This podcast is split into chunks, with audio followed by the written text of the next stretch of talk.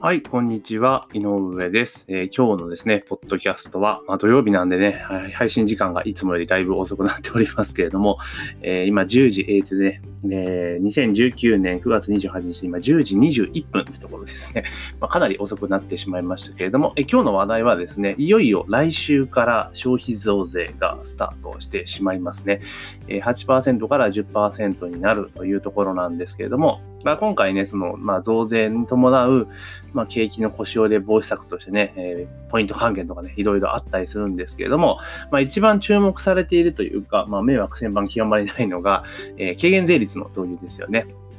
え特に外食と、外食産業とかで、まあ、イートインとテイクアウト、これ両方やってるところに関してはかなり、えー店としては結構ね、大変だよとかいう話をずっと出てたと思うんですけど、まあ、いよいよね、導入直前になって、まあ、各社の動きっていうのが見えてきたんですけれども、まあ、基本的な大きな流れとしては、まあ、税、あの、店内飲食も、えーてえーお持ち帰りも、まあ、価格、お客さんの支払う価格を一緒にするというところですよね。で、その中に含まれている税額が変わってくるというところころなので、まあ、店内飲食の場合は実質値引きという形ですよね。まあ、そういうような形に、まあ、なるのかなというところですよね。だからまあ、それがね、お客さんにとって一番分かりやすいっちゃ分かりやすいですよね。持って帰るから。で、そういうふうにもう価格を揃えてしまえば、いやいや、持って帰りますよって言って、袋のまま、あの、店内に行って食べるってことも なくなりますよね。で、基本的には、例えば、税務署の見解で行くと、その、要は注文時のお客さんのあれで決まるみたいなんですよね。だから持って帰るか食べていくかっていうところ、そこで判断するみたいなので、まあ、仮に、えーその時点で持って帰りますよって言って、で、そのまま持って帰らずに店内でそのパッケージを開けて食べた場合っていうのは、まあ、8%なんですよね。もうその後も、要は購入者で所有権が移ってるわけですから、その人の判断になるのでっていう形なんですよ。だからそういったトラブルとかを考え、ね、発生することを考えたら、もう揃えてしまうっていうのが、まあ、ある意味苦肉の策と言いながらも、まあ、一番無難なのかなと思います。ただ、その店内飲食の場合、ね、その分、実質値下げになるわけじゃないですか。まあ、まあまあっていうところもあるんですけど、まあ、それで、着地させるのがいいのかなという気はしますよね。ただ、これが結局ですね、まあ、それ、それでね、軽減税率はそんなパターンで、まあ、逃げたとしても、あとはポイント還元とかっていうのがあって、まあ、仮にね、消費者としても、その、結局値引きが続くわけじゃないですか。か増税で増えた分っていうところをポイント還元して、実質値引きをしていくってことになりますよね。それが、確か来年の6月までですかね、の限定の施策になっちゃうので、そうなってくると、それが終わった瞬間、バタッとね、一気に消費が冷える可能性が非常に高いですよね。だから、これ結構お店サイドとしては、このポイント還元がある間にお客さんをいかに囲い込むかっていうところが結構重要じゃないかなと思うんですよ。例えば、自社アプリを使ったりとか、自社の会員の仕組みをうまく使ってやったりとかして、で、定期的に来店を促すっていう形のことをやっぱり手として打っとかないと、ただ単純にそのなんだろう、国が支援しているポイント、キャッシュレスポイント還元の期間に頼ってしまうと、それ終わった後絶対破滅するので、まあ、そこの間にいかにお客さんを集めて、その次、あの、軽減税率じゃなくて、あの、なんだ、キャッシュレスが終わった後も来店につながるような仕組みっていうのを入れておかないと、かなりきついかなと思いますね。だから何も考えてないところでね、とりあえずここだけ乗り切ればいいや、みたいな感じでいくと思うので、まあまあ、こんな形なのかなとは思いますけどね。うん。まあ、でも実際その、軽減税率っていうところでね、外食、うん、まあ個人的に言うならばですよ、その外食産業の、だからテイクアウトだろうがイートインだろうが関係なく、普通に考えたら10%っていうのがベターですよ。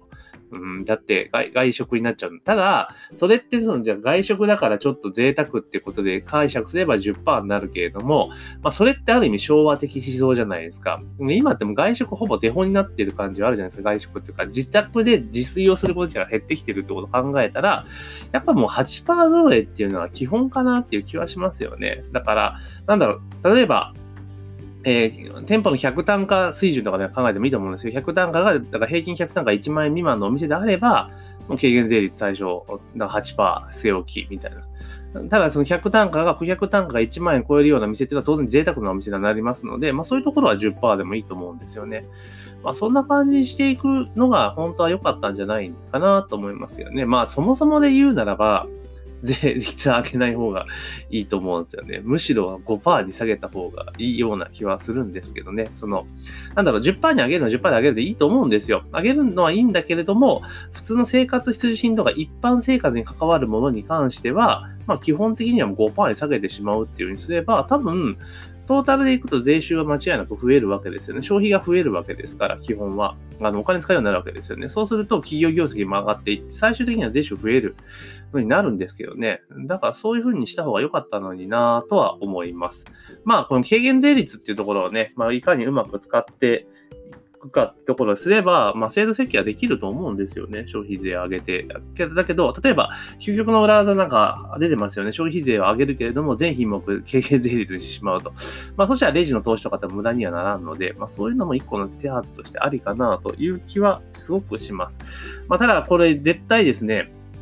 あの、外食、私2014年の時はまだね、外食の産業の中のいましたけど、やっぱり売上が落ちますからね、間違いなく。どうしても心理的に結局ね、控えようと思うじゃないですか。今までは、例えば、えー、ちょっとね、いいの買ってたけど、まあちょっとここ安く行こうとかなっちゃうんですそうすると絶対消費落ちるので、まあ間違いなく景気が悪くなります。なので、まあ悪くなると言いながらも決まった動きなので、じゃあお店サイドとしてどうすべきかって言ったらさっきも言いましたけど、そのポイント、キャッシュレスポイント還元で、あのお客さんがある意味、半ば強制的に来るようになるわけじゃないですか。かその間に、来年の6月以降にどういう施策を打つかってことをちゃんと決めて、で、それでしっかりと、あの、その対策、その、それ以降にどうお客さんを呼んでくるのかっていうのを、やっぱちゃんと準備をしておかないと本当ダメですよね。これ間違いなく来年の7月からオリンピック直前に一気にドーンとね、落ちますからね。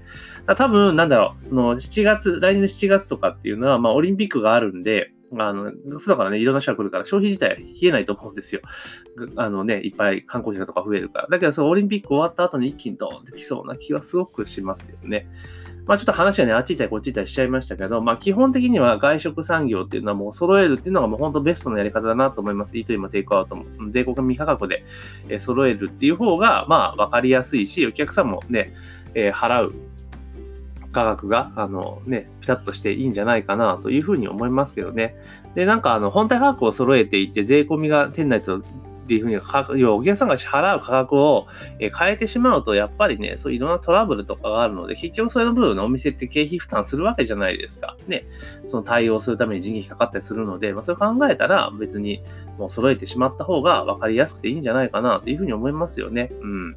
と思います。だから金額が変わらない。今までと一緒ですよっていう見せ方が一番いいのかなという気はすごくしますけどね。うん。まあこれでも大手だからできることであってね、これはじゃあ中小チェーンとかってかなりしんどいってところもありますけれども、